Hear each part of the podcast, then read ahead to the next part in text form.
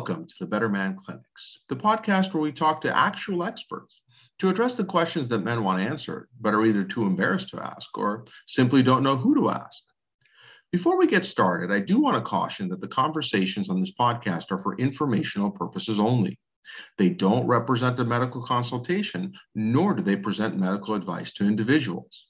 Rather, we hope that the podcast empowers men with the knowledge and confidence to address these issues with their healthcare providers. As with any medical or wellness issues, you should always consult with your healthcare provider before beginning any type of treatment or preventative intervention. With that being said, in this episode, we discuss back pain. Did you know that back pain affects 80% of Americans at some point in their lives? And that 30% of all Americans will experience back pain in just the next three months? For some men, back pain can be truly debilitating and prevents them from enjoying their favorite activities, going to work, or even getting out of bed. So, what causes back pain? Can you prevent it? What home remedies are worth trying? And when is it really time to see a doctor? And when you do see a doctor, what should you expect from the evaluation? And what are the possible treatment options? To help us answer these questions, we turn to a true expert. Dr. Oren Gottfried is a professor and clinical vice chair of neurosurgery at Duke University, specializing in spine surgery.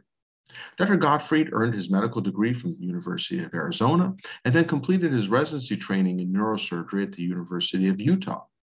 He then went on to complete fellowships in spinal deformities at the University of Utah and spinal oncology at Johns Hopkins University.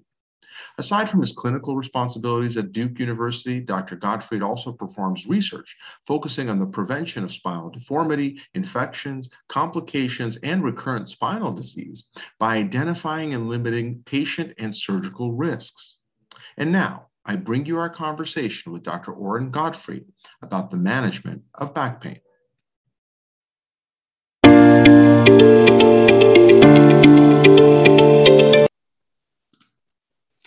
Hello, and welcome to Better Man Clinics. Today, we're going to be talking about back pain, which is a pretty big problem to a lot of men out there. You know, recently I came across a statistic that was pretty startling, and it said that about 80% of Americans experience back pain at some point in their lives, and that about 30% of Americans will experience back pain in the next three months. I was pretty astounded by that. And, you know, especially because for some men, uh, back pain is a nuisance. It could be a little annoying. It might require a little over the counter medication. But for others, back pain can be pretty debilitating and it can keep them from, you know, enjoying their, their favorite activities, going to work, or for some people, even getting out of bed. So, how do we manage back pain? What causes it? Can we prevent it? what are the appropriate steps to take at home if you experience it? And when is it time to call a doctor? And for that matter, what's the doctor going to do about it? To answer these questions and many more, we are very, very pleased to have join us Dr. Oren Gottfried from Duke University. Dr. Gottfried is a, board certified and licensed spine surgeon and also professor of neurosurgery over at Duke. Dr. Gottfried, welcome to the program. Thank you for having me it's our pleasure, and we are very excited to hear from you about uh, a question that we hear all the time, which is about back pain. But before we get there, I want to learn a little bit more about you, or I, I know a bit about you, but I'd like our viewers to as well. One thing that caught my attention before we met is uh, on Twitter. You have you have a Twitter account, a Twitter handle, and one thing that caught my eye is the passion with which you approach your profession as a neurosurgeon, both in terms of the details of surgery and your craft and the details of kind of the, the science behind it, but also to your approach to your patients that inevitably come to you with back pain and back related problems. Uh, I was really uh, struck with, with the passion with which you approach that. So, the, the first question I have for you is what led you down this path? What inspired you to become a spine surgeon, a neurosurgeon? Uh, and uh, tell us a little bit more about that, if you would. Yeah, I mean, I always wanted to have a, a service I could offer people. Um, in general, neurosurgery seemed like a, a field where the there are immense challenges, but there's also the ability to make a positive impact on a lot of people's lives. In general, I felt like spine allowed me that possibility where an intervention, whether it's me just talking to someone or offering potentially a treatment option, or rarely when it actually involves surgery, through one of those mechanisms, I could actually do something useful for my patient. And um, over my career, just listening to people is probably the most important part of all of our jobs as physicians, not just as surgeons. And I enjoy just trying to figure out what is it exactly that I can help with, or realizing sometimes my only role is just to be there to, you know, get them on to the, the next level of treatment. Um, but I thank you for recognizing the passion. I feel like we as physicians need to be our patient's advocate. And some of that comes out in some of the messages I like to show on social media. Clearly does. It's very inspirational. And I think your, your patients are, are lucky to, to have you. That's for sure. If, if, if your bedside manner is anything along the lines of the passion you show uh, on Twitter, for sure. Now, let's dive in a little bit into back pain. Uh, the back, the spine is a very complicated part of the body. So I, I don't want to belittle and simplify things too much. But on a high level, can you share with us some of the common conditions that you see that may cause back pain in people?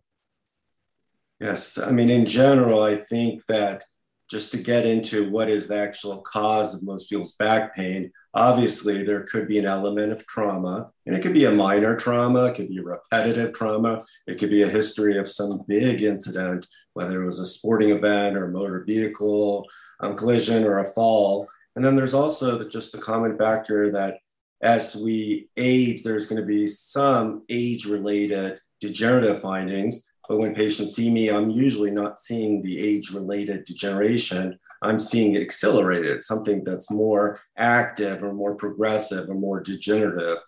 So, in general, most of it comes down to what happened recently. I'd like to know when someone started their symptoms. Did they have actual an event, or was it a slow progression that got to this point where it's severe? Uh, many times, obviously, it's going to be muscular or something, a soft tissue issue. Sometimes, you know, for patients that are referred to me, there's usually an imaging correlate. So something was found on a particular CT, X ray, or MRI. At that point, obviously, it's going to be more than just muscular soft tissue. It's going to be skeletal or the soft tissues within the spine, whether it's extra ligament that's impinging inward and causing some pressure, or as most people reference, their herniated disc. So obviously a lot of what I do is dealing with the pinching from the arthritis, from the degeneration. But I see it all as a continuum, a spectrum. And usually by the time someone sees a surgeon, it's pretty severe in there. But I'm, you know, equally as likely to show the same level of care for someone that has mild findings because it doesn't matter if it's mild or severe on the imaging. What matters is how it makes you feel. And patients that are seeing me are not feeling good. You don't go to a surgeon just because. And these are people that you mentioned, just getting out of bed, just doing activities with loved ones, just trying to get through the weekend or the work week. And they're very impacted when their back or their spine is not behaving. Um, it's, it's very debilitating, unfortunately. No, for, for sure. And just to clarify, when you say degenerative disease, do you mean things, uh, conditions like arthritis? Is that what you mean by degenerative disease or things that break down the, the bone over time? Yeah, I mean, I, I tend to use that degenerative word, um, you know, consistent with um, arthritis. I feel like when you say the word arthritis to maybe a clinician, we have a sense of what the joints might look like.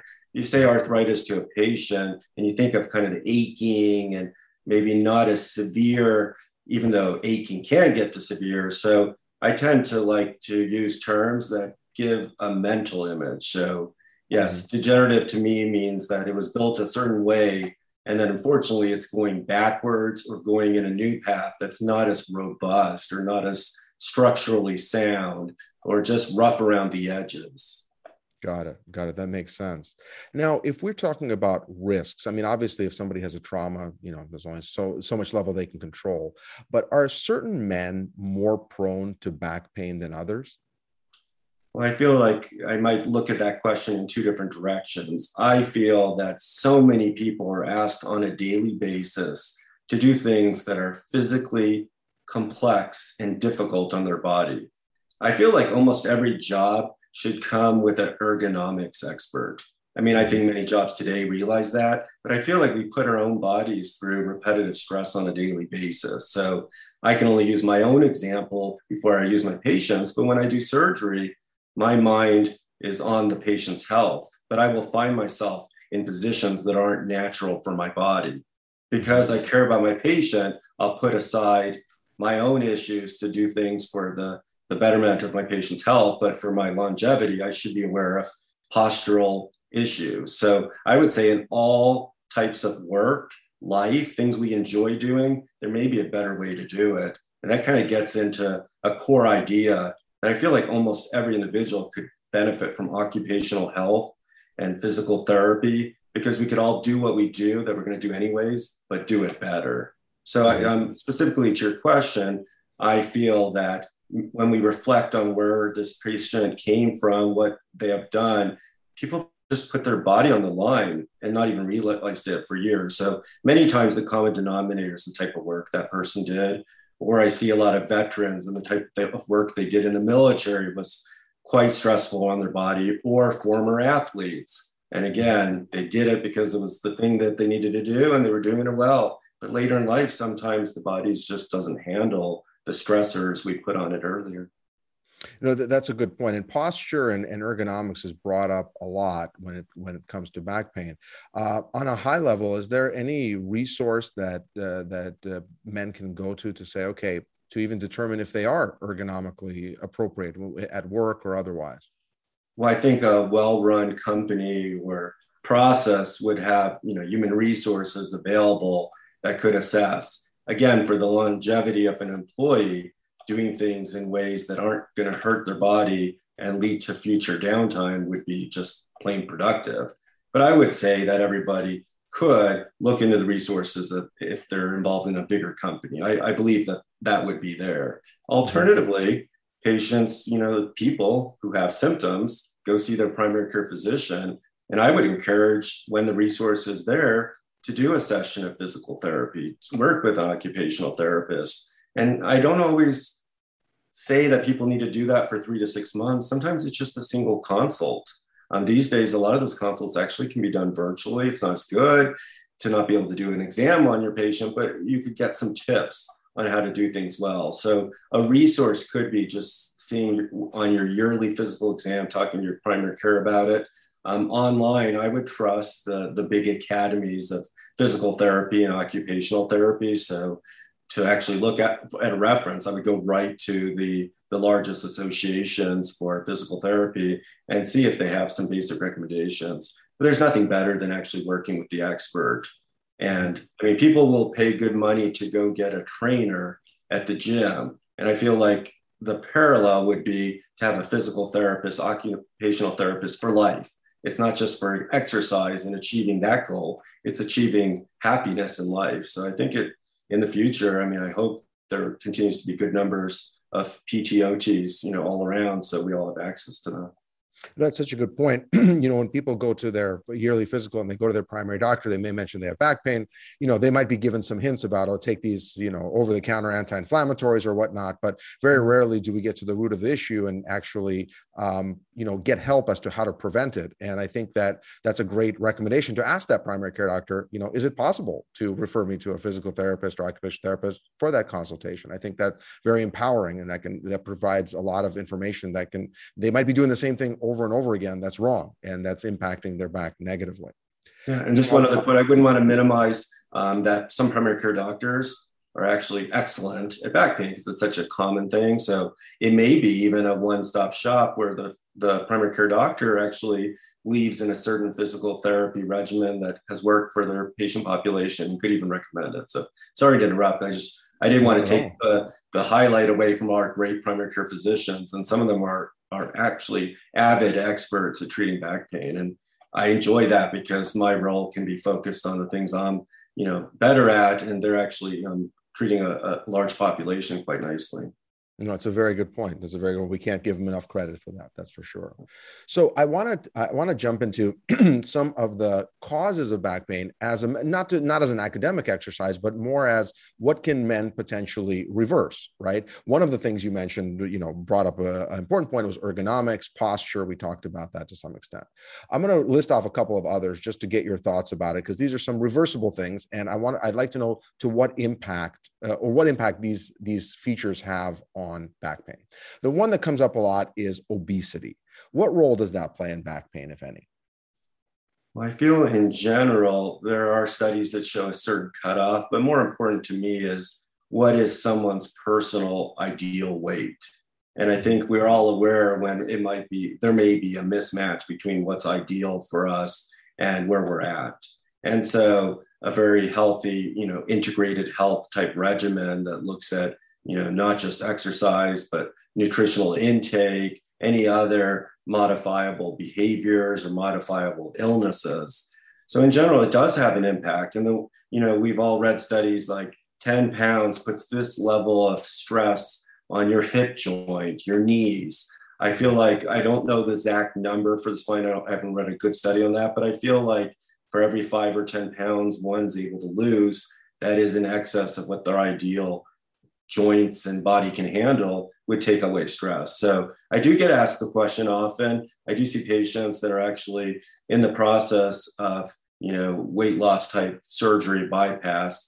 And they do ask me, am I going to be able to reverse everything I see on this MRI?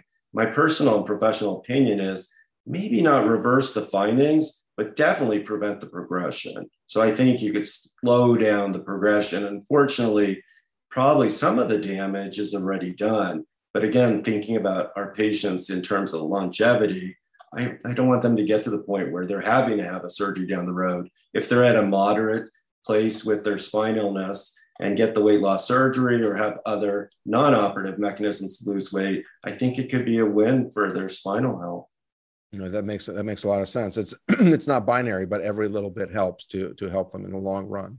What about smoking? I mean smoking is the is the boogeyman across medicine for sure and and mm-hmm. i'd like to know to what role does that play? What role does that play i should say in back pain and back problems if any? I wish i could have a very precise answer but we do looking at the the data we do see that the ability to heal from spinal episodes whatever symptoms someone has the body's just not as resilient. And it'd be nice to be able to describe why the microvascular issues are contributing. I don't really fully know that. I don't think we do. And also just healing from surgery, our success rate doing the right surgery on the right patient at the right time, unfortunately, takes a hit. And the, the things that I like to tell my patients are the goals we may not achieve. And this might be surprising, but sometimes it's even the neurological recovery you take a compressed nerve and you decompress it, and you would hope that at three months, 12 months, there's an expected return on improvement. And sometimes with um, high levels of smoking, not just like a cigarette a day, sometimes we just don't see the resilience in the body. So I think probably the non operative follows a similar pattern where we just can't predict normal recovery. And you know, you mentioned obesity, you mentioned smoking, and there's several other factors that it's just it's not ideal when we see them because we can't predict the rate of improvement as well.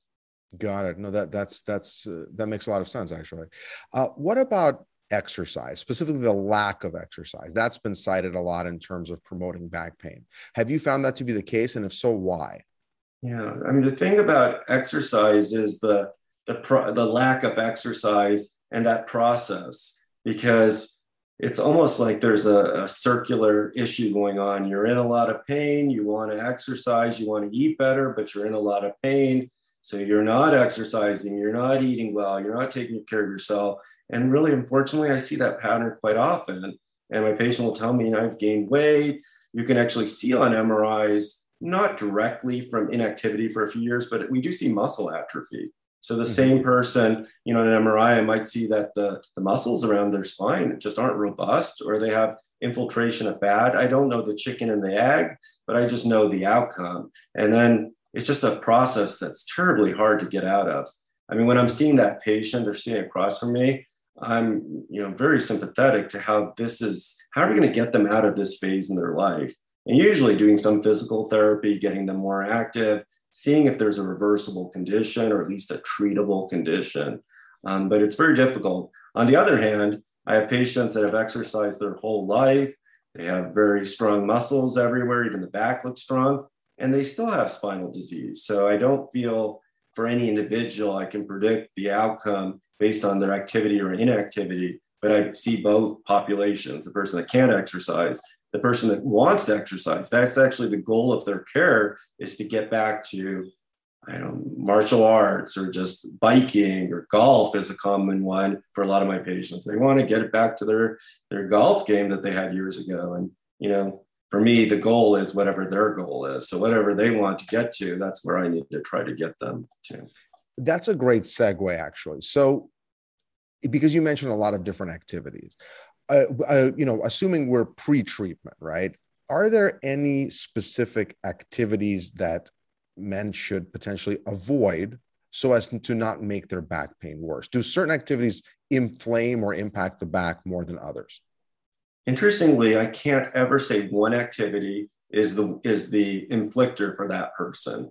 What I would do with each individual case, what I do is to go into their history and find out what they like to do, what they like to do before this back issue, what they're not doing now, what they're still doing now, and how that impacts them. So if someone tells me I like to run, but when I run, I'm you know in the bed for the next two days. Unfortunately, you know at the current time, I can't tell them to go run, but I now know what our goals are because I want to get them back to running. Um, yeah. So in general, there's no one activity. I tell people like jumping from planes, definitely don't do that. And I have a number of veterans. That's exactly what they did. So I know that's just tough on everybody's back. I don't think it's the jumping, obviously it's landing, but in general, I know that that's never been kind to anybody's back. But I really don't know any other activity because I have patients that tell me one activity that hurts someone else is what makes them feel good. Like mm-hmm. I like to go hiking, they say, and I actually feel my back feels better. So I need right. to really understand the temporal relation, the temporal and the physical activity associated with it, because I can't really do a one size fits all. Um, but in general, I try to find what is the activity that's generating the pain, and we, we work backwards and see how can we get back to that and how do we heal things so they can actually you know enjoy that in the future. No, that makes sense. And in a similar vein, this might be the same answer though, but what we recently did a podcast on knee pain and we spoke to an orthopedic surgeon. He mentioned that, like, you know, when you're in the gym, avoid these particular exercises. Is it the same with the back or the same idea? It's basically, it, it's really not one specific exercise that should be avoided when they're in the gym, for instance. Yeah, no, I think it's hard to predict. So if someone has facet mediated pain, so, you know, the facet joints in the back of the spine, when one extends, they're going to feel the pain. Whereas mm-hmm. if someone has a disc issue, which is in front of the spine, they may feel pain going flexion. So I can't even, you know, tell someone don't do flexion, don't do extension. You know, they might actually. Many people have both issues. It hurts to go to any direction. Mm-hmm. So I guess my job becomes then finding what they can do. I want people to have healthy cores. So I look at it as we're built. We have a skeletal, you know, soft tissue system that holds us up, and then we have a bunch of muscles. And I feel like if you don't have a healthy core, then all of the stress of our day, of our work, of our activities is put on the skeleton, you know, the actual spine itself. So, I mean, if there's any way I can, you know, impact my patients to build their core, not on their own and going to the gym, again, with physical therapy, with, you know, structured exercise, structured activity, then we're taking, we're offsetting some of the load on their ailing or painful spine. That, that actually brings it together nicely because again, that's the whole concept of exercise and, and strengthening, right? Is because you're you're focusing some of that pressure off of the spine itself and putting it on the surrounding muscles and soft tissues to take some of that, excuse me, impact away. Is, is that correct? Exactly. Perfect. So we're, we're going to talk about more chronic back pain in a minute but one thing that's uh, that i always like to point out is red flags. So if somebody if a guy is having back pain as a as a, a, spine surgeon what are those red flags that you're looking for that makes them say not only should you see a doctor but you should see somebody now yeah i mean there the red flags is it's a very important part of what i do and what people with spine issues should be aware of. I mean 100% if there's a neurological symptom sometimes it, it's back pain for years and then one day it starts with radiating pain or a burning pain or electrical, you know, electrical socket, like when you touch something you shouldn't have to touch. So starting to get neurological symptoms to me is now taking this from a possible degenerative or arthritic process to actually neurological compromise. So it could be pain, it could be numbness, new numbness in the toes or anywhere in the legs um, additionally, it could be weakness. A common issue is having a herniated disc or a process in the lower lumbar. And people say the foot drops, or I catch it on the carpet, or I just can't lift it up, or I can't stand on my toes or heels. So, if anybody with a back condition, and I don't want to be an alarmist and have everybody worry, but anybody with a back condition might want to take an inventory of any numbness, any burning pain, any weakness, um, changes of gait, like someone, a loved one says they're walking differently. They seem to lean into a shopping cart as a common description for a neurological issue. It's called neurogenic claudication. So, gait or not being able to tolerate walking as long of a distance. Those are kind of like taking things from back issues to neurological stenosis. But other red flags are also going to be things that are not degenerative. So if someone had, unfortunately, a cancer that spread to their spine, you know, that may manifest with neurological symptoms. And that's why patients need to be checked out. Or if someone had a infection that has spread to the spine, they might be a, a patient that has poorly controlled diabetes and they're prone to infections. Well, in that particular patient population, back a nuance of back pain without a trauma could be very worrisome. Additionally, some people have poor bone density. You know, if we have rigid, strong bones, we can tolerate a lot. But some people do something and it's just back pain, but it turns out to be a fracture. So those are kind of like the symptoms as well as some of the illnesses that we never want to miss. Got it. No, that's critical to know because you really want to know that the big line in the sand is, you know what, can I try some things at home or this this requires uh, you know urgent medical attention. Now, putting the urgent stuff aside, let's go to the more mundane, right? So somebody has mild or moderate back pain. They wake up in the morning and say, oh man, that wasn't good.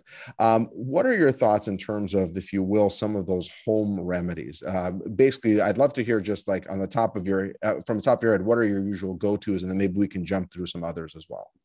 Yeah, so I mean, first line to me is to take an inventory. Just as a person, look at what you did in the last day what you did in the last week, any things you've done differently in the last several weeks. Most people can identify a specific activity that was a little bit different than the routine. I hear often that someone did some yard work, whether it's working the garden or a lawnmower, someone's done something a little differently. Maybe they sat for longer. So just taking the inventory and realizing what could have been the generator of the pain. But in general, assuming we're talking about a large population that doesn't have a specific reason why they can't take certain meds, I consider Tylenol.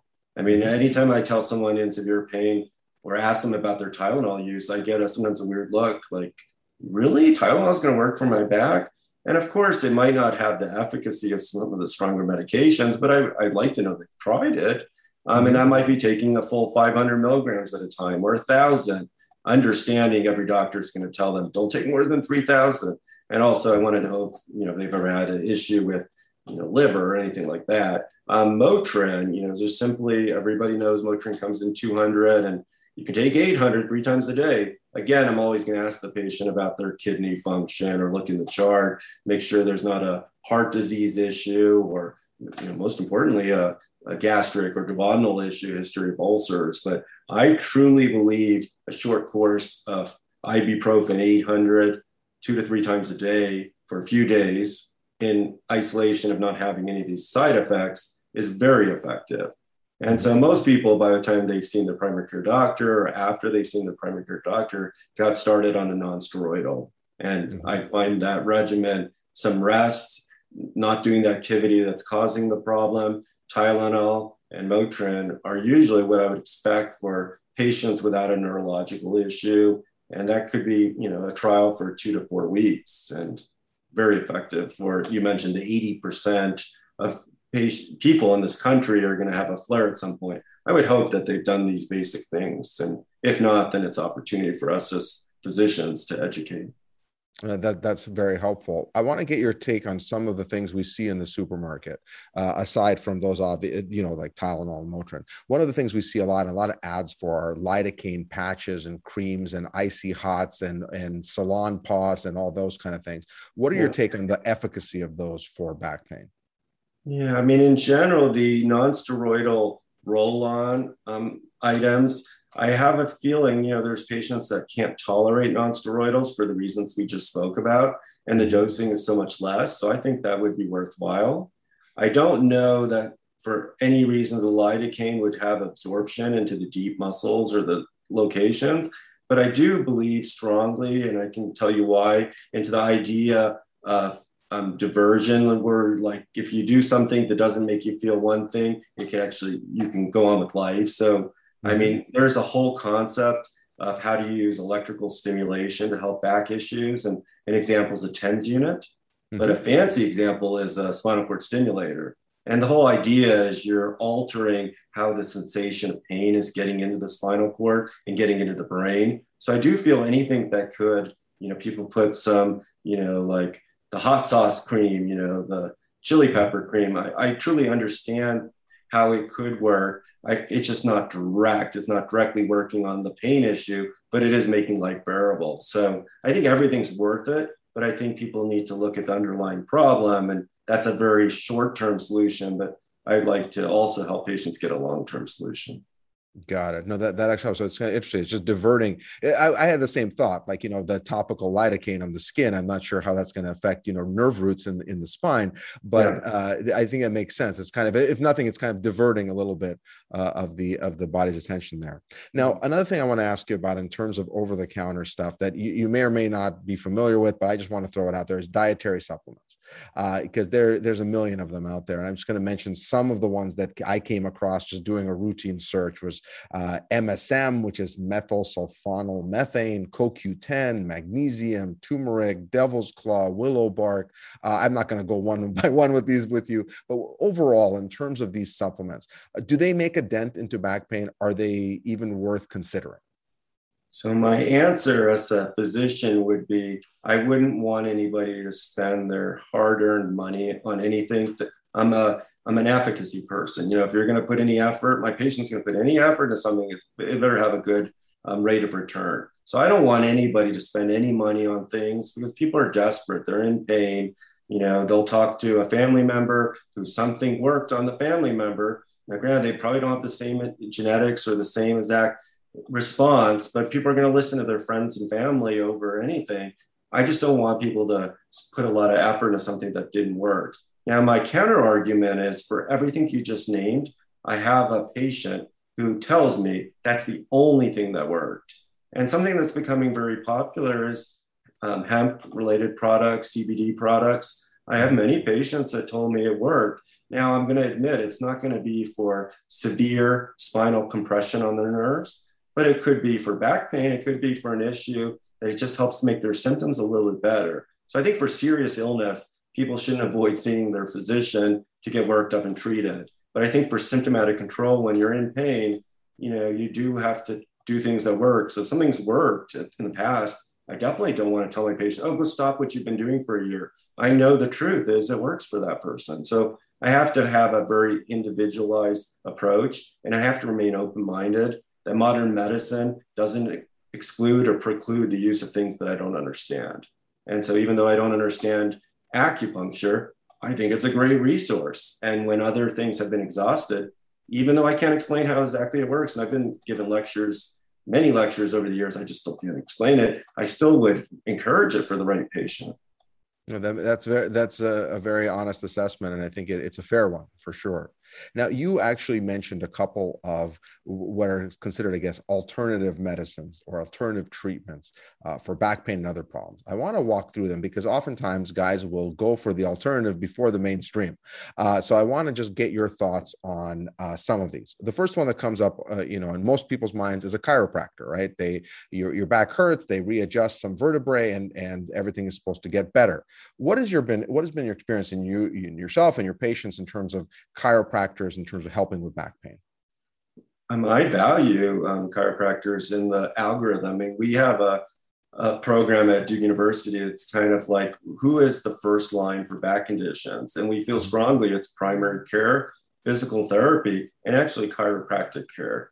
Mm-hmm. So, in general, we even have our algorithm that the first line is to go through these experts because they have a very good understanding when to triage. So, I think it's very valuable. I feel like there's some crossover these days between physical therapy and chiropractic care, where physical therapists have some spinal manipulative care that they can do, you know, where they have, they can, you know, it's a, a very fancy, you know, way to treat because it's actually hands on. That's probably the even the greatest part, even better than things I do in surgery.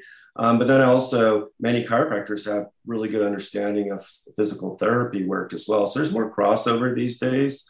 Um, but in general, we do value, you know, more active exercises. I think things that are done to people are good. You know, if there's something to to manip, you know, manipulate the facet joints or do things to make things feel better. But it's also good to teach active exercises. So I feel like both fields are, you know, moving in that direction where it's more active therapy than just passively moving people around.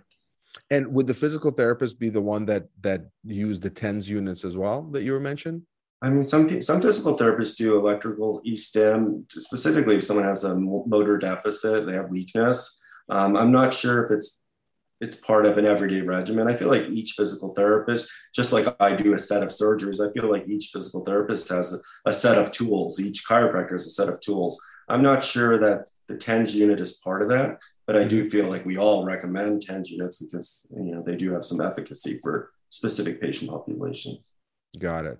And uh, you mentioned acupuncture as well. Not sure about how it works, but it does seem to be helping some patients in terms of the chronic back pain. Correct. Yeah, and many times um, at major institutions, at least, we have several of our physiatrists at Duke University are also trained and licensed to practice, ac- you know, do acupuncture. So um, it's just nice when you have people that have multiple points of expertise because that individual can then offer, we'll try this and we'll try that um, so I work with quite a few individuals that have several skills. I think that's nice for the holistic approach to the patient, but it's also okay to, we're going to try this regimen and then we're going to go to another expert.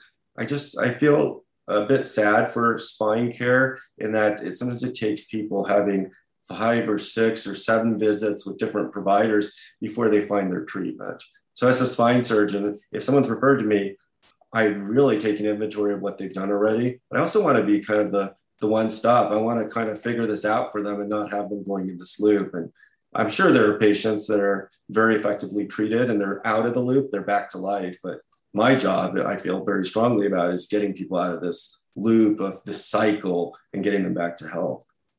So that's an important point. I want to take a step back. So it seems like uh, a lot of these different quote unquote alternative treatments have benefits. Um, but it seems like there's specific indications for some versus others. And you had mentioned, like, for instance, at Duke, you have an algorithm. Does it make more sense? And, and I'm going to take one more step back. A lot of guys, before they'll go to the doctor, they're going to try some things out. They'll go to a chiropractor, they'll go to acupuncturist, maybe they'll somehow see a physical therapist, etc. Does it make more sense to see their primary care physician or another type physician to play quarterback and kind of guide them which of these alternative treatments to go to when versus just trying it yourself and just knocking them off the list. What are your thoughts on that? Well, just um, someone within the system, I, I feel like no matter how wise a patient is, their loved one is, you know, many times it's not just the patient, but it's a, a family effort. Um, no matter how wise someone is about it, there are a bunch of dead ends. So I feel like people do need an advocate. And sometimes the advocate is the family member, but when it's not the family member, then maybe it is the primary care doctor or just people meet a specific clinician along the way and that's their advocate. So I just want everyone to have an advocate, whether it is a primary care doctor or it's a family member that does a lot of the phone calls and scheduling and gets the, the visit scooted up because they, they know how to, you know, make that call when it's needed, get on a cancel list. You know, everybody needs an advocate. So I'd feel best if everyone had someone rooting for them, that it wasn't just one person taking on back pain. Got it. Got it. So, one of the things that, um, one of the purposes of this podcast is that guys are very reluctant to go see the doctor. And one of the reasons why they're reluctant is they have a lot of concern about what's going to happen at that doctor's visit. So let's say again, I'm I'm a, a guy. Uh, I've taken, you know, I have some back pain. I've tried the simple things. I've tried some Tylenol and Motrin, and maybe I've even gone to a chiropractor. Nothing's working. I'm now going to go see a doctor, and that doctor can either be a primary doctor or maybe a, a specialist in the back. What do I expect for that initial evaluation when I go see the doctor? Yeah, a big element is what imaging has been done. So it, it is surprising sometimes to patients that we can't figure it all out just by talking. You know, we're all told as physicians and clinicians, take a good history, do a good exam. But there is an element where that is a that's a lot of information, but that's not going to tell us the what actually needs to be done. So I would say to that person, to these patients, some imaging. So if they're going to talk about their back and they've never had an X-ray, well, once you've done some of those mechanisms, you know, some of the treatments like the Tylenol, Motrin, some therapy, you definitely need an X-ray. And you know, we're starting with the X-ray to look if there's any structural issues in the skeleton itself, in the bones, in the spine. X-rays can also show if there's instability. I like to say, here's the spine, and when you lean forward, it should be moving as a unit. But sometimes it's slipping. You know, there's a spondylolisthesis, or someone has a scoliosis where the spine's curved. So at the least, they could expect to get some simple X-rays. They could expect to get listened to. You know, be prepared to discuss when did this first start and when did the symptoms change. And sometimes the patient, it's difficult. They just want to tell me their leg hurts, and I say which part. And you know, the more they can tell me, oh yeah, a lot of the referred pain in the back is in the bottom. You know, people don't like to say, I have pain in my bottom. You know, I have pain in my thigh. People don't like to talk about their pain. So sometimes it's difficult because the same questions that have worked for hundreds, if not thousands of other patients, that particular patient doesn't know how to verbalize or doesn't feel comfortable. So I have to make a comfortable environment where the goal is stated right from the beginning. I want to get you out of pain. I want to get this process better. Um, and then hopefully my patient can open up. And the more they can tell me about any symptoms that are referred, how it impacts their life, um, be prepared for an exam where we're going to push on every joint. Um, when I'm doing that, I'm, I'm aware that I could be hurting the patient. So communicating to me, oh, that move hurts. You know, be prepared to be watched walking. I mean, it helps if I just examine someone in a examination room and I don't see them walk, I, I really don't know how it's functionally affecting them, but just watching them walk down the hallway helps a bit. So those are kind of things, be prepared for, you know, detailed history, detailed exam, some imaging. And then unfortunately, when someone has neurological symptoms, the x-ray is not adequate. And we actually need an MRI. And I can imagine why people would fear an MRI, not just for the cost, there's sometimes out of pocket expenses, but also just the inconvenience of having to stay in a loud machine that some people get claustrophobic or uncomfortable sitting still for 30 minutes. So yeah. um, these are not everybody needs an MRI. That's actually a big point. Um, there has been a emphasis on going right to the most expensive treatment or test. Not everybody needs an MRI, just like not everybody needs a surgery. I think when you discuss men, you know, not wanting to go to the appointment or having some fear, they have there would be this fear that they're going to go in there and be told they need major surgery and that could affect how am i going to take time off work how am i going to you know do all these things i need to do we have a family trip plan i mean it's just like a surgery is quite disruptive when it's not you know in and out type surgery which spine is not often in and out type surgery so i i, I recognize that there's a lot of you know anxiety and buildup before these appointments and that's where i want to really understand why this person, you know, was worried, so I can try to at least attempt to alleviate those concerns. No, that that that's very very helpful actually. And again, it doesn't sound like an exam is uh, it, the visit's too traumatic or too uh, invasive, which is certainly be reassuring to our listeners and viewers. Now, um, let's say you've done that evaluation, we've come to a conclusion. Uh, there's going to be it's kind of a little bit of a choose your own adventure. There's a few scenarios that this might uh, that the initial consultation might lead to. I want to walk through some of them. So one is are prescription medications often or ever the solution uh, coming out of this. Uh, some prescription medications that come up a lot with pain and specifically back pain, we're talking about muscle relaxants, we're talking about narcotics, we're talking about even antidepressants. To what extent do, does prescription medication play a role in management of this back pain long term? Well, I think that I mean that's the key, the long term. I think when you go see a clinician, you're you're talking about both what are we going to do in the short term and then also long term i mean there are some very effective medications for neurological pain like the burning pain i spoke of like mm-hmm. gabapentin neurontin there's lyrica. Sometimes we do get into other classes of medications um, like cymbalta you know it is an antidepressant med but it also helps for neurological symptoms.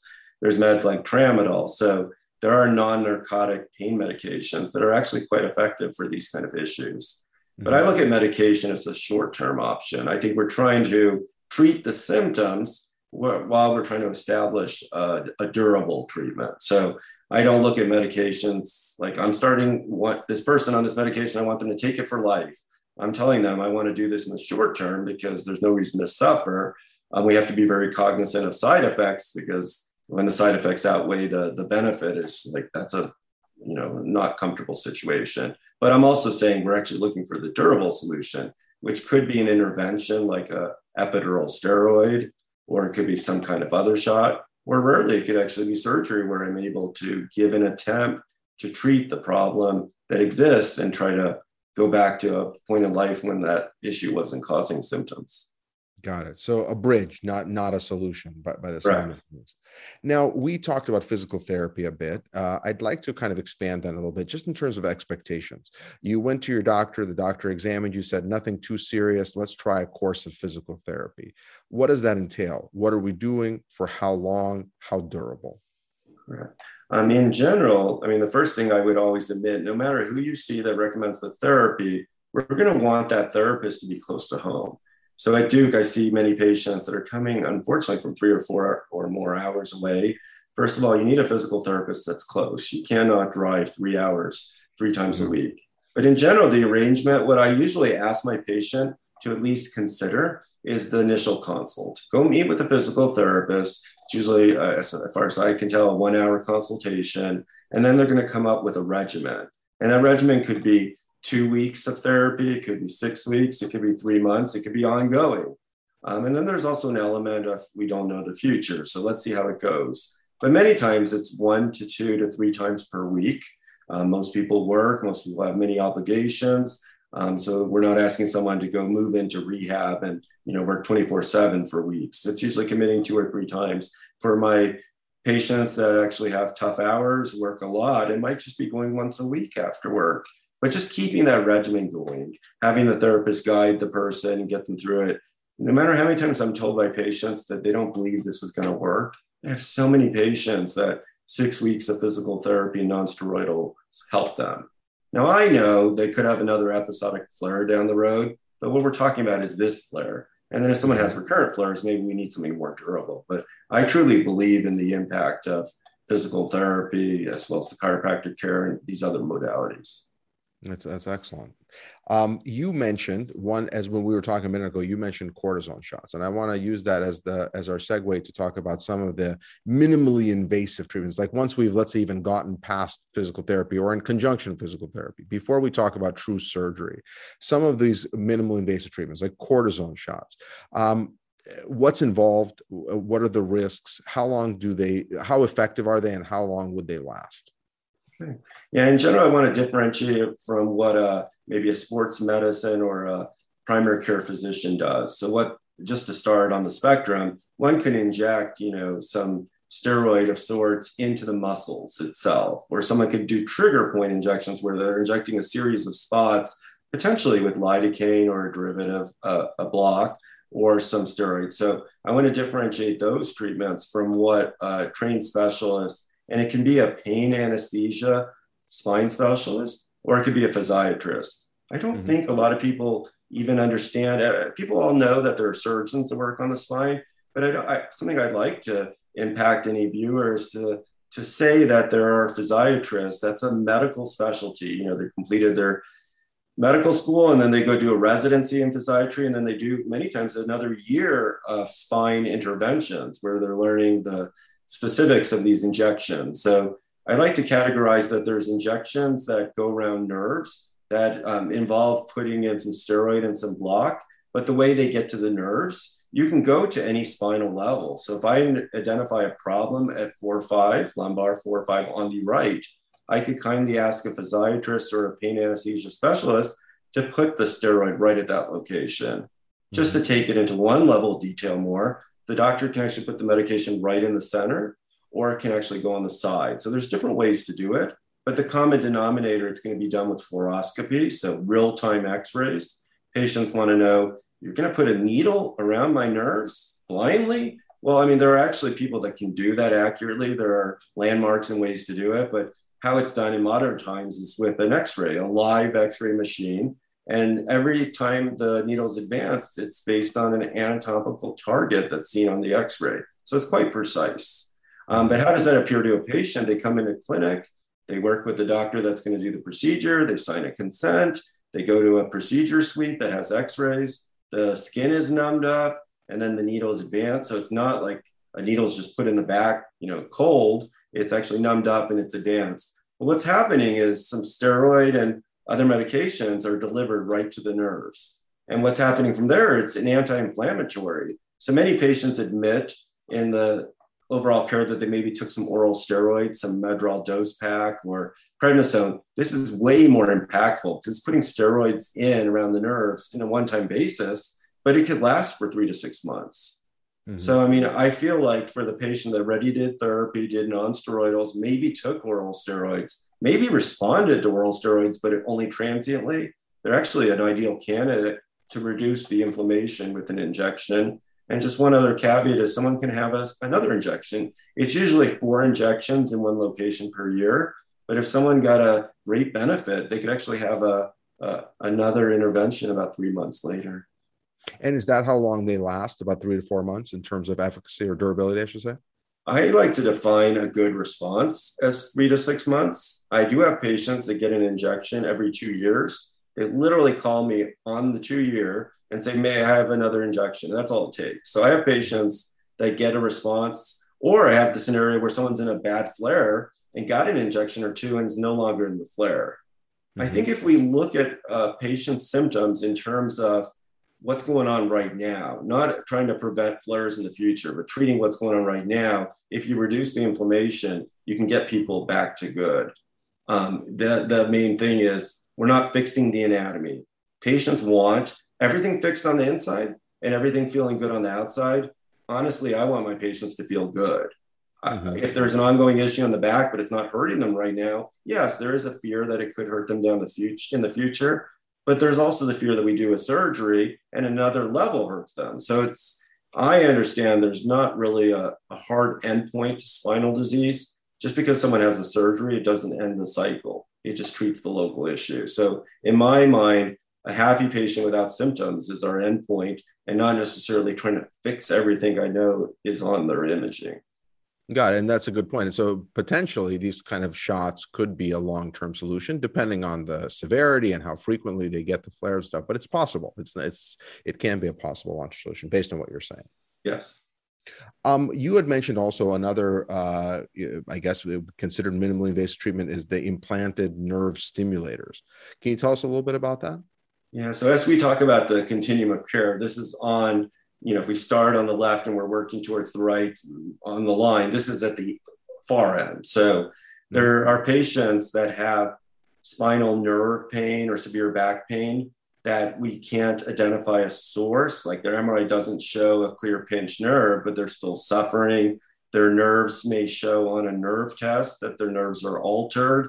Um, in general, there are patients that had surgery and maybe something was helped, but they still have a nerve pain. So for these particular patients, it's not the big group, it's a very specialized group. Mm-hmm. Um, and it's actually a surgery, it's a procedure where you're putting electrodes around the spinal nerves and you have a little external adjuster temporarily. And if it's a good fit, you actually get a permanent implant. So the actual test for the spinal cord stimulator is a procedure, not a surgery. But for mm-hmm. the patients that it actually works, it's like a wonder it's really good. They get 50% reduction in pain. They go on to a procedure. So I think that when we're talking about a step up approach, we can put the spinal cord stimulator on the line as um, with surgeries because it is more um, invasive. But for the right patient, I've had many patients that spinal cord stimulation was actually their final treatment, their ideal treatment. God, no, that, that's actually a good point because a lot of guys see this. Oh, this sounds less involved in surgery. Well, you know, why don't why why wouldn't I try that before? But that's a good point. It's not it's not for all comers. And the to that same extent, I have one other before we jump into surgery is radio frequency treatments or radio frequency neurotomy. How does yeah. that fit into the picture, or does yeah, it? So when we were talking about the um, epidural steroids, or they're also called select nerve root injections or transforaminal epidural steroids. Um, there was another procedure. I, I was hoping you'd bring it up because I think it is important that, you know, on the overall care. So, I mean, there is the ability to determine based on physical exam and history that some of the pain could be mediated by the facet joint. The way I quickly describe anatomy is we have our discs in the front and we have facet joints in the back, and that's how the spine articulates with the next level. There's a disc space, there's a facet joint. Well, some people have facet mediated pain. The kind of quick and easy way to determine that is that it hurts to extend. It feels better. I offset some of that pain in the back leaning forward. Well, for those patients, and granted, there's better testing than just that simple thing I said, you can actually inject the facet joint with either a lidocaine type medication or steroid there's formal ways of doing it, but when you do a, a true medial branch block, it's called an MBB, the physiatrist or pain anesthesiologist is injecting the facet joint. And if someone gets relief for the next couple of hours, they may be a candidate for a radiofrequency ablation. And what that is, is actually ablating or burning the little pain fibers. Anytime I say burning a nerve, I expect my patients to look shocked. But we're talking about we're talking about little tiny little tiny nerves, not the motor or sensory. But so, when that's done in the right patient, in the right circumstance, right level, some people get two years of back pain relief. So it doesn't eliminate the nerve. I think it's shocking the nerve, so to speak. And they may need to have that done eventually. But anytime I could have my patient avoid any surgery with any of the things we talked about today, I'm pleased. And I really like when someone's done a step up approach and they've gone through all these things. Now, I don't want their treatment to last forever. It lasts for years, and then we go do the right thing years later. I want to do this efficiently, but I feel appropriate treatment. You know, I feel it's an appropriate treatment for me to do surgery when people have tried many of these things. And I just mm-hmm. feel strongly that you can get someone out of this flare without surgery. And then for the patients that have a truly bad and upsetting issue in the actual back that have tried many of these things, you don't have to try everything then I feel it's reasonable to consider surgery. Perfect. And that's a perfect transition. So I was just going to ask you that, but it sounds like surgery is kind of like the end of the line where you've you've tried the very simple things you've tried the the what we call the alternative treatments you've tried maybe some of the minimally invasive treatments nothing's really working and so now it's time to consider surgery that's correct correct i mean also so that's a step up approach for the mm-hmm. patient that has severe symptoms at the onset and when I say severe, I have to be careful because I mean, everybody might have severe pain, but I'm saying severe neurological symptoms, a weakness, or bowel and bladder issues, control issues that are related, you know, or inability to tolerate walking. The step up approach needs to be handled much quicker. Mm-hmm. But I mean, and then I don't have to put them through every other step. So for this person has a severe, severe issue on imaging and clinically, we might go quicker through the process. But so in general, oh, sorry. I'm sorry. No, go ahead. I'm sorry. I apologize. Oh, I just meant, in, but in general, yes, step up approach. And when the step up approach doesn't work, sir, and there's a treatable problem, I think an important thing for me to emphasize is severe symptoms. Although that gets my sympathy, and I, I hate to see my patient having severe sim- symptoms, it doesn't always mean there's a surgical option. But fortunately for many, there is. Mm-hmm. Um, but it's always hard when someone has severe symptoms and I don't have a good solution um, that's where the stimulator actually is a good option because you don't have to have anatomical localization. You just have to have anatomy that hurts. So, yeah, surgery in the case when someone's tried everything um, is actually relevant. And that's where I feel like, you know, my role is most appropriate in trying to help that patient. Got it. So here, here we are at the crux, right? So we've we've gone to the point where we need surgery, and I know this is there's multiple choose your own adventures and and and algorithms here, but what are the most common types of back surgeries that you do or that are performed for management of back pain? Yeah, I mean, if I could divide up what a spine surgery involves, there's usually one or two elements. One element is neural or spinal decompression. So there's a pinched nerve whether it's from a herniated disc or extra from bone spurs or from ligament overgrowth, there's pinch nerves. So one element is removing the pinch. A common term is a laminectomy. Um, the second element is if there's a structural issue, like the spine is unstable or there's a deformity, then there's a second component, there's stabilization. So I feel like you could divide up most surgeries of the spine in decompression or decompression and stabilization. I don't feel that everybody needs stabilization. Um, there are specific times where people don't need decompression and need only stabilization, but most of the time it's treating both issues. Got it. And but do you see decompression more frequently than the need for stabilization? I, I, yes, I feel like there's a large population of patients that have spinal stenosis or a herniated disc in the absence of instability. I do feel there are spine surgeons that feel strongly that everybody needs a fusion. I would say, as an educator, that you should always question do I need a fusion and why? So I do see many um, patients as a second or third or fourth consult. I always want to know what they've been told before because my role is not just to give my opinion, but to reconcile everyone else's opinion and make it in a way that my patient can understand. And I've seen many scenarios where the person was offered a fusion in the absence of evidence um, that it would actually work. And so, in the setting of a major deformity, there's no question in my mind you have to have a fusion and a stabilization if you have any surgery. In the setting of a mild deformity or mild laxity without instability, it becomes a judgment call. And I do think patients should research both treatments. Um, but there is a large population that just needs neural decompression without stabilization. The one caveat is sometimes when you decompress a nerve, it, the patient actually develops instability, and needs a fusion down the road. Got it. Well, that, that's important to know for sure. It sounds like for the what we hear colloquially as slip disc, herniated disc, that's the decompression surgery. So, uh, am I correct with that? Correct. So let's take, I'm going to play the role of the patient. I'm going to ask you a barrage of questions that I'm sure you hear not less than about a thousand times a day.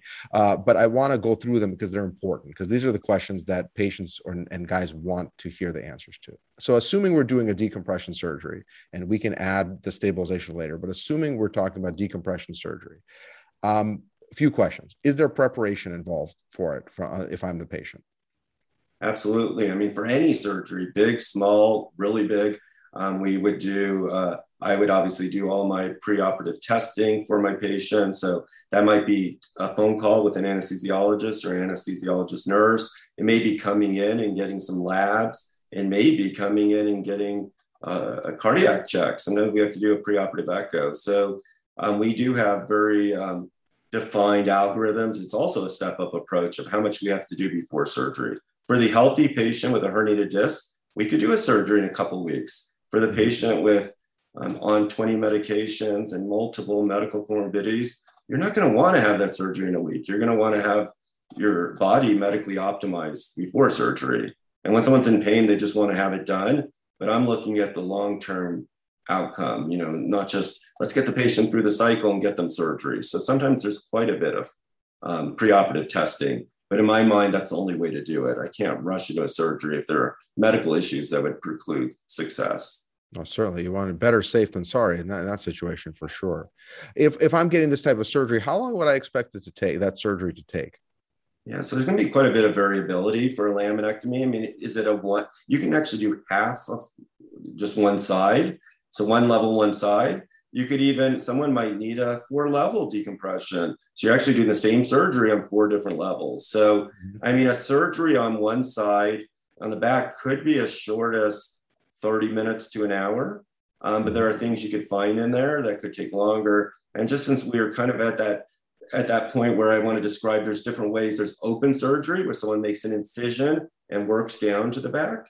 There's also tubular surgery where someone puts a port every surgery involves a skin incision just to take away that that false idea. Some people think oh i want the surgery without the incision. Well by definition a surgery has an incision but it could be done open with the retractors through a tube. There are even people in this country and throughout the world doing endoscopic still a hole but they're putting tube you know putting in a camera and guiding them through smaller tools. So these surgeries may have different durations how long they take and it sometimes has to do with just the skill level of the surgeon. They're a little bit quicker doing one way or the other, but a patient should have choices and should understand, you know, exactly what their surgeon's good at and why they're doing it that way. I'm more concerned for my patient advocacy is that the surgeon's doing what they do the best that they do and not trying a new technology on me or that patient. Right. And this is not to get too far into the weeds, but with these different variations, whether open or tubular or endoscopic, uh, if I'm correct, reading you correctly, uh, it sounds like the the differential in terms of outcomes for these different uh, approaches uh, probably is not as important as the how comfortable and facile the surgeon is with the particular procedure that is chosen. Is that a correct assumption? Yes. If they said, I did it this way the last 50 times, these are my outcomes, I feel confident. But I mean, the benefits of the tubular and endoscopic is a smaller incision. In the end, if I was a patient had a small incision but still had the nerve issue, I still, I'd still, I, I would rather have the open surgery. So I, again, I just want a surgeon that does good work and has done that work for a while. Um, but in general, I think all three can be successful. Got it. And I'm assuming for all three, generally a general anesthesia is used with the tube. Correct. For all, in general, the general is going to be the go-to, but there are patients that have so high comorbid conditions that they wouldn't tolerate general anesthesia, say a, a chronic pulmonary issue. That there are um, a few people around this country, and we have a few at Duke that can do awake surgery, uh, meaning they're getting sedation, but no, they're not getting a intubation, a breathing tube. So it is possible to do things awake. There is a trend in this country to try to take spine surgeries from being done in hospitals to be do, done in surgical centers. I think mm-hmm. when the correct patient is selected, maybe the person without terrible medical comorbidities, it's actually a good fit. But taking the wrong patient and having a complicated surgery would be something you really wouldn't want to have. That's for sure. Now, speaking of that, what when you when a patient asks you about a particular surgery, what do you quote as the general risks of this type of surgery? Yes, so I mean, I like to explain things to my patients by anatomy.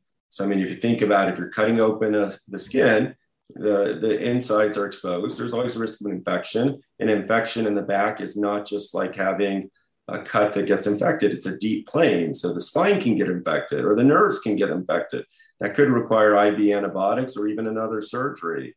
Um, anytime we're working around any bleeding, there could be a large blood clot that compresses on the nerves. A blood clot at the, you know, coming out of the skin is sounds painful, but a blood clot pushing on the nerves is actually, you know, a cause for paralysis potentially. So I mentioned that the neurological structures. I mean, I personally, as a neurosurgeon, as a spine surgeon, uh, value every plane immensely, and I definitely value the nerves. But anytime we work around nerves, they could um, be very unhappy with us working around them, and it could result in paralysis or numbness or even worse pain, a more severe pain. So I tell people we're doing surgery not just for pain, I value pain, we're trying to treat a neurological condition. But the end result is there could be more pain that would, you know, it doesn't actually go in the direction we want. Another one is a spinal leak. In general, nerves are, it's a sac, you know, with a bunch of little nerves in there in water. And sometimes, in order to decompress the nerves and remove a bone spike or a ligament, we traverse that covering and there's a leak. And that can cause you know, headaches because the water gets dehydrated or a persistent leak. So those are kind of the, the high level items that you know definitely could occur. But I also, you know, I mentioned anesthesia. I mean, that's why we do all the preoperative testing because someone could have an anesthetic reaction. There have been cases of people having things that are less common, like blindness from spine surgery. So, personally, in my consent process, I only feel comfortable operating if someone understands every risk. But I also, my job is not to give them a list. My job is to explain incidents. So, in addition to giving a list, I also try to individualize and tell them they're more at risk for this or less at risk for that. But anyone fearing surgery is appropriate for fearing surgery. And I feel like the only way we can stop fearing it is to have tangible understanding of how it's going to go and what are the possibilities of how it's going to end. How is it going to change you know, one's life? So I feel like my patients are very educated before surgery. And if that takes an extra visit or extra two visits or a video conference, I think we need it. So I would encourage patients not to have surgery until they feel totally comfortable with all the outcomes. Got it. No, that's that's a great advice.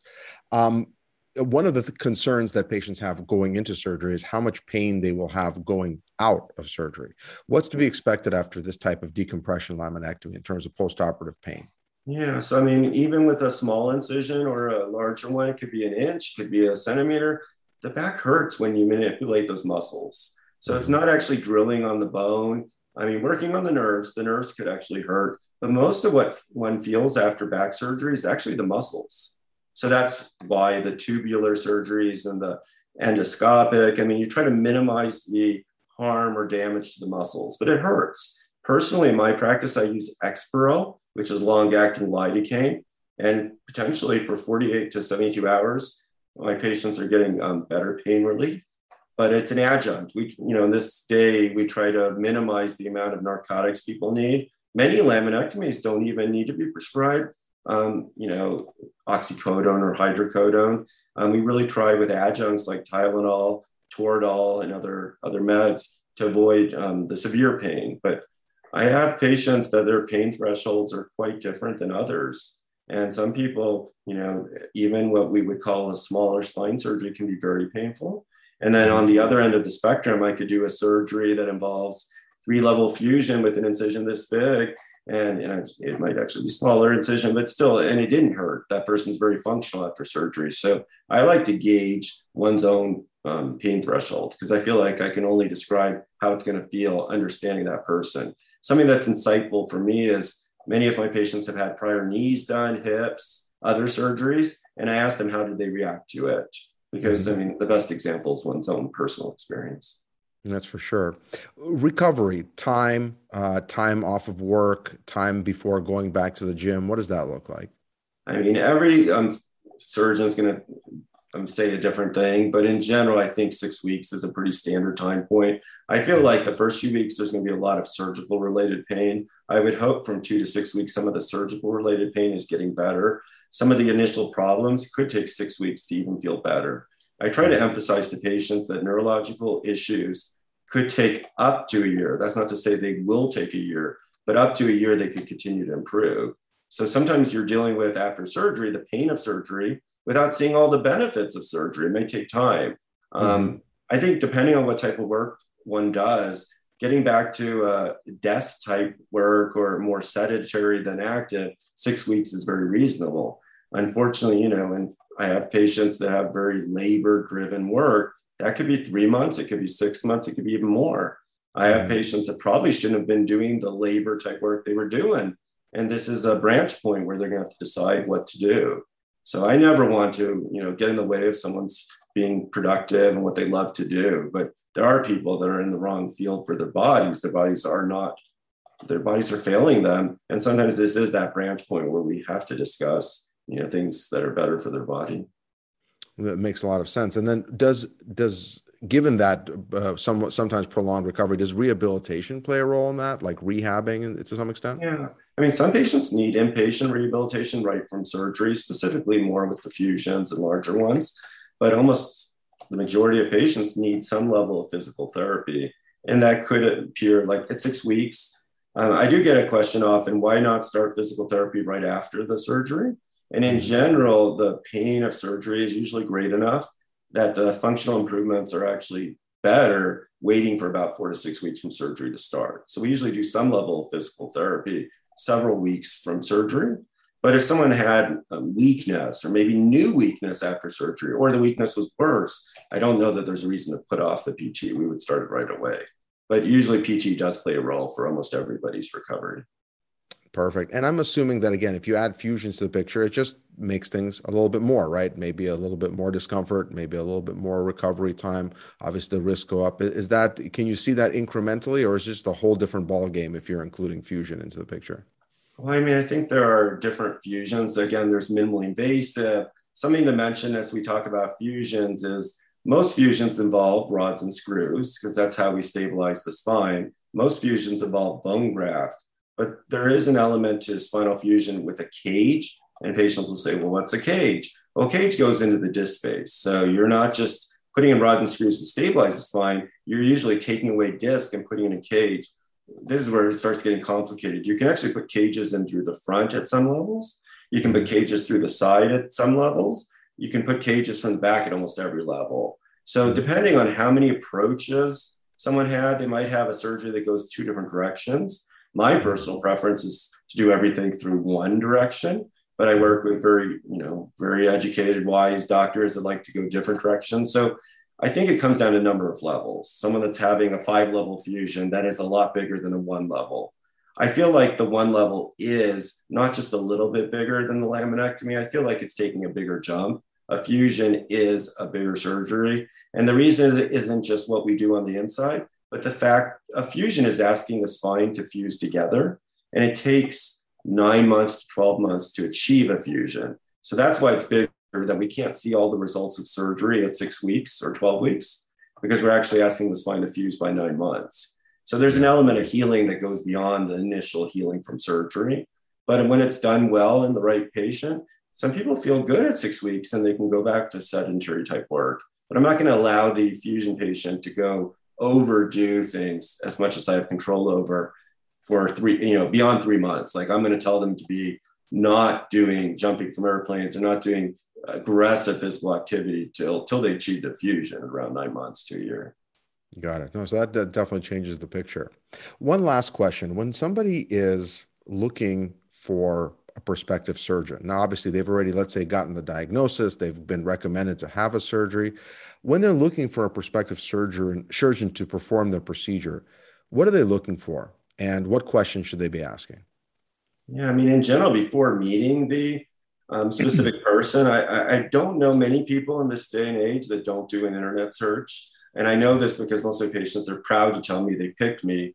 And I think to myself, I better do a really good job because you know I have to live up to whatever they read about. But in general, I mean, we know from online reviews that uh, one person can go write a, a review that they're not happy. And so, first of all, I want patients to read a lot of reviews. At Duke, we have a star system where every clinician has like 300 reviews. I think that's a nice mechanism because a patient can see a wide range of things. But I say look for trends. So, just on the online search, look for trends, look for credentials.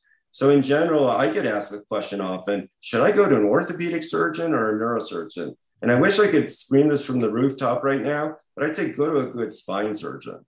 So mm-hmm. it, there are great spine surgeons that were trained in orthopedics, and they're great spine surgeons trained in neurosurgery, but there are also others. So I'm saying that once someone's been in practice for several years and they're good at what they do, the orthopedics or neurosurgery may provide that they have a special level of uh, expertise within. But I mean, it I, I, don't like when people say, I'm not going to go to the orthopedic surgeon because they don't deal with nerves. No, excellent spine surgeons deal with nerves.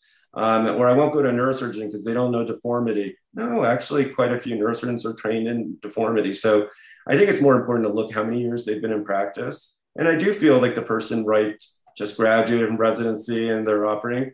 I mean, I want them to be busy. I want them to be transparent with their patients that they've only been in practice for you know a few months. But there are people that get out of training and they're just that good. I mean, they didn't need 10 years to get that good. And I've met mm-hmm. some of those individuals. And then there's some people that, you know, they'll admit that after operating for five years, they kind of figured out things, but I wouldn't trust any surgeons that they figured it all out. I haven't figured it all out. We're learning on the spot. You're learning from each patient. So I think a number of years in practice is good. I think it's nice if you have access to people that work with that person. I mean, I've had patients tell me that they've talked to my OR nurses. I'm like, I'm glad I, you know, handle myself well in the OR and I'm well behaved, even, you know, when the person, you know, at, at all levels of care is really the truth.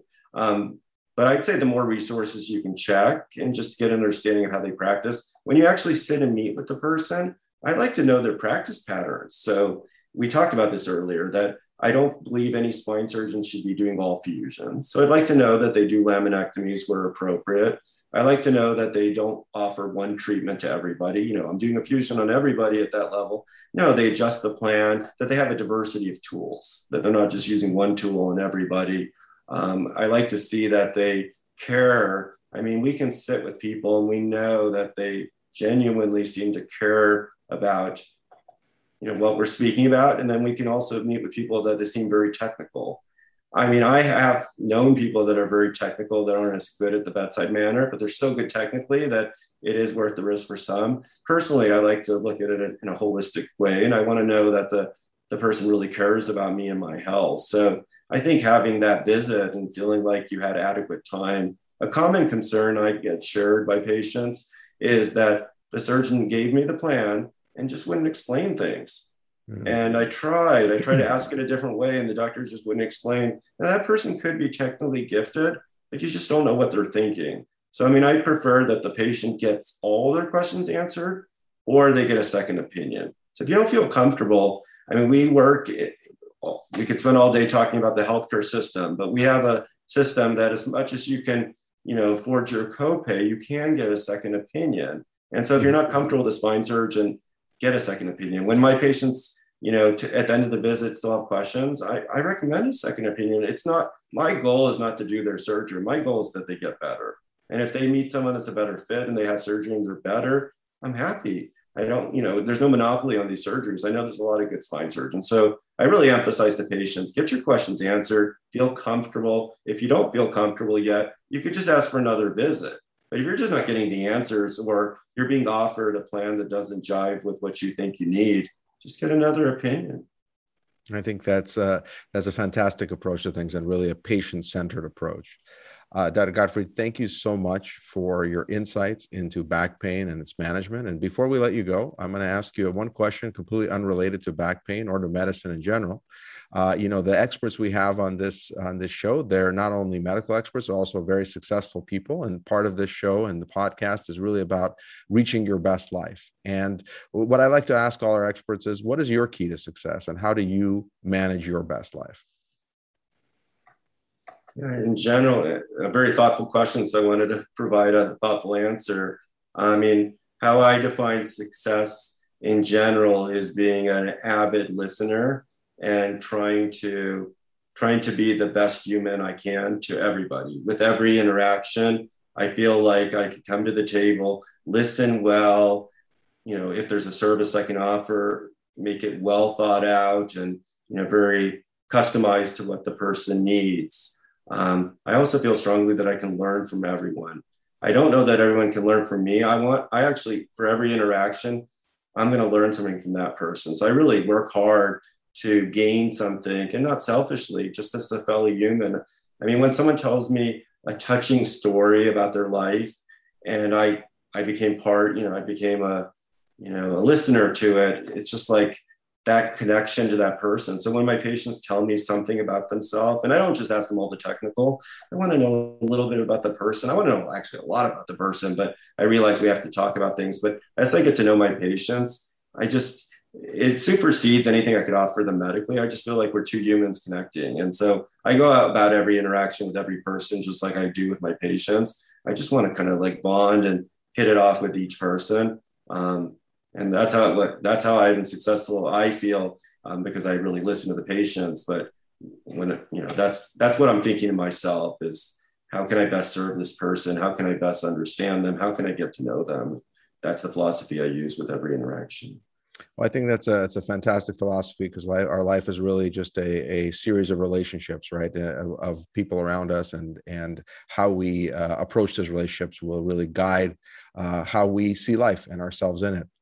Uh, Dr. Gottfried, thank you so much for your time again. And for everyone uh, listening in and watching the show, thank you for joining us.